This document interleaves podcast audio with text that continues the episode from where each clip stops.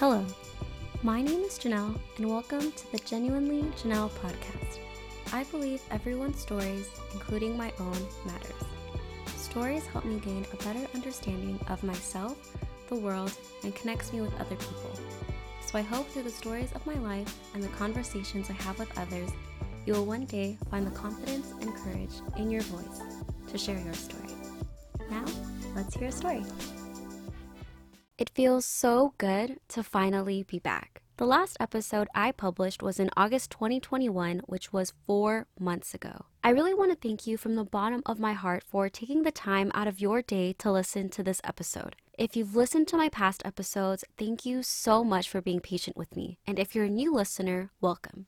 Since it's been a while, before I dive deep into today's topic, I want to share some life updates with you all. Number one, I caught my first legal sized opal eye and sheep's head at Sunset Cliffs. It's a pretty big deal for me because for the past months, when my partner and I would fish, I would just journal write, put very minimal effort in fishing, or take a nap on my beach chair. So it was a great experience to actually catch legal sized fishes on the day I was intentionally serious in fishing. Number two, I celebrated my birthday in September and I'm finally 26 years old, which doesn't feel any different than when I was 25 years old. I stopped consciously keeping track of my age age after I turned 21, so it takes me a minute to actually remember my age. Number three, I'm still in the process of completing my certified nonprofit professional credential program. The credential program fell into the low priority section of my life towards the summer. So this month, I'm gradually picking up where I last left off with my courses. Number four, I'm still in the process of reclassifying my position at my current full time job. I'm intentionally being as patient as I can be because I understand that it's a process and I have full faith that what is meant for me will happen in God's perfect timing. Number five, I've made a lot of progress in my personal training sessions thus far. It's been almost 10 months since I first started training, and it really amazes me how much I've grown mentally and physically. As of right now, my current personal records are 100 pounds in beltless barbell squats, 55 pounds in bench press, and 165 pounds in beltless sumo deadlifts. I'm also really proud that I'm currently able to hip thrust 210 pounds, and I finally did five unassisted pull ups.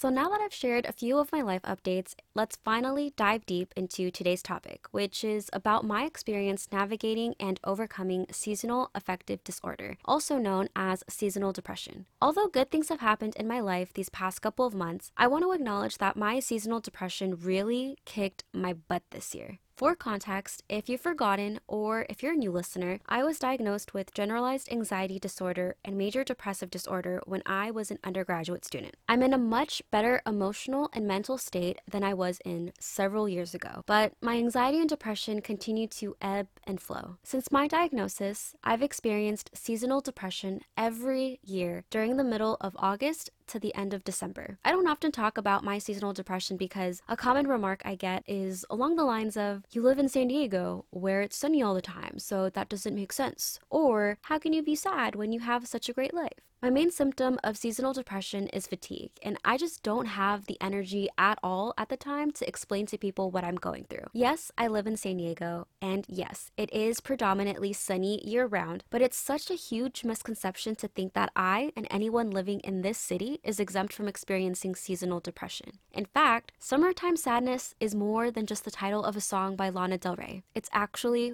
real. It's exhausting to experience seasonal depression in addition to everything else going going on in my life and the world. For my seasonal depression, I don't know how this happens, but my body can feel the transitions from summer to fall to winter. Towards the end of August, transitioning into September, it's the time where the temperatures in San Diego are warmer than usual. During the transition from fall to winter, the days become shorter. So in San Diego, the best way to describe the weather right now is that it's super cold in the morning, warm to hot in the afternoon, and then super cold again in the evening. The transition of the seasons and the inconsistent weather is overwhelming for my mind and body, which is is why my main symptom is fatigue. I feel exhausted every single day when I experience seasonal depression. It's an ongoing battle with my body where one day I have difficulty sleeping and I'm exhausted. Then on another day, I'll sleep for eight or more hours, but when I wake up, I'm still exhausted. Fatigue leads to other symptoms I experience, such as losing interest in activities I once enjoyed, low energy, and social withdrawal. For the past couple of months, I haven't had the energy, and oftentimes I haven't been in the mood to do things that I enjoy, such as fishing, hiking, and just leaning into my creativity.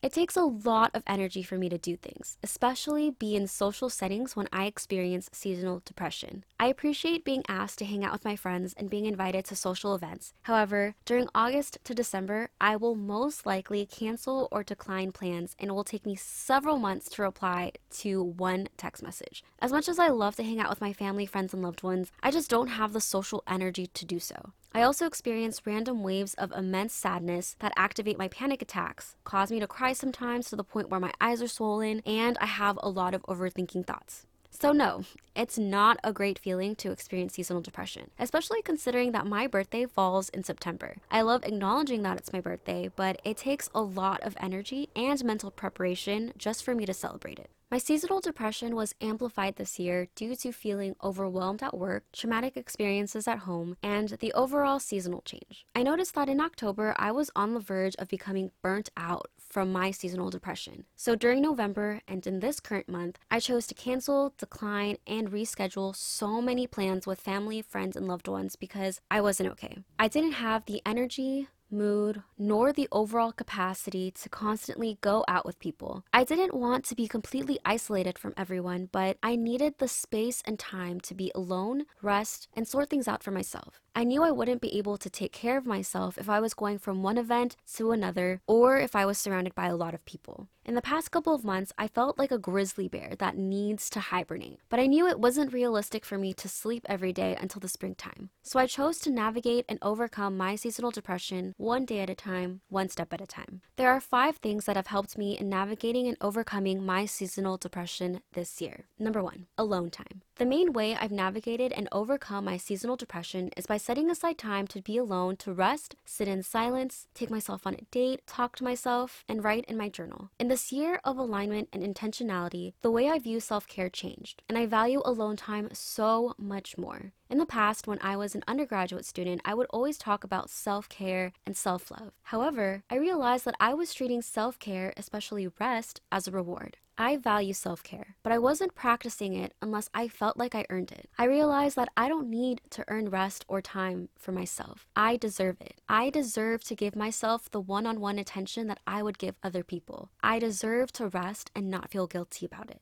Setting aside time for myself has been so powerful and uncomfortable because it's when I'm doing my heart and soul work. The moments I'm alone are when I build more self awareness uncovering parts of me that I wasn't paying attention to because I was so busy doing one thing after the other. The moments I'm alone are where I get to ask myself so many questions, which include How has this impacted me? What activated these thoughts in my head? Who do I feel comfortable and safe sharing this with? When will I make this next power move? Why do I feel this way? I love my alone time because it provides me with the opportunity to figure out what really sets my soul on fire, learn more about my strengths and weaknesses, reflect on how I can be a better person, and so much more. My favorite alone time activity is journaling because it's my informal way of praying. I begin every journal entry with Dear God, so that I'm literally writing a letter to God of all the emotions and thoughts that I'm experiencing. I love that I don't need to formally structure my words or sentences. I'm able to just write everything down, truly releasing anything and everything in my mind. I love journaling and talking to God because I'm capturing where I'm at that present moment. When I reread my journal entries, it warms my heart because I literally tell myself, wow, that was such a challenging and rough moment, but see, Janelle, you got through it. So it's okay that you're not okay right now. Feel what you need to feel, cry if you need to. Then once you're done, let's keep moving forward because everything will be okay. You will be okay. Number two, communication and boundaries. Although I graduated with a degree in health communication, I admit that I wasn't the best in communicating when I would experience seasonal depression. Instead, I would, in essence, ghost people. I would constantly cancel plans, not reply to text messages for a long period of time, and make several excuses to people for my behavior rather than just being honest that I wasn't okay. At the time, I didn't want to constantly explain to people, nor did I feel the need to do so. But I realize now how important it is to communicate my boundaries boundaries and give folks the opportunity to understand me. After all, I can't expect folks to honor my boundaries if I don't communicate it to them. It has been so powerful for me, and I felt such a huge weight off my shoulder this year. In the moments I communicated what I needed for support, I was honest with folks that I wasn't okay, and I set my boundaries to protect my peace. Number three, fishing and hiking.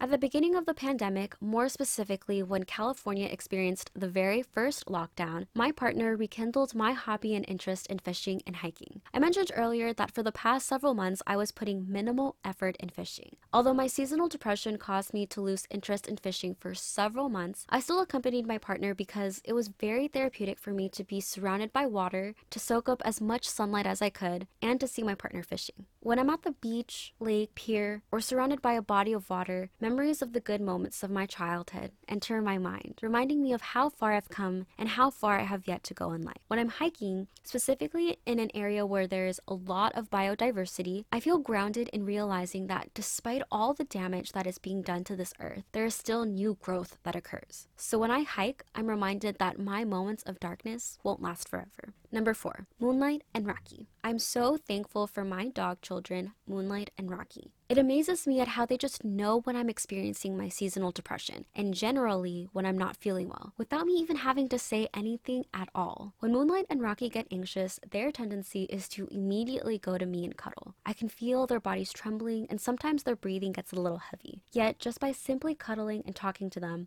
they calm down. When I'm frustrated, crying my eyes out, or on the verge of having a panic attack, Moonlight and Rocky look at me with such innocent eyes, and one of them always runs up to cuddle with me, lick my tears away, kiss my hands, or just sit on my lap until I tell them that I'm okay. The bond that I have with Moonlight and Rocky has helped me overcome my seasonal depression because all it takes is for them to just look at me with those innocent eyes to remind me that although I'm not okay, I will be, and I have their unconditional love to support me. Number five, personal training.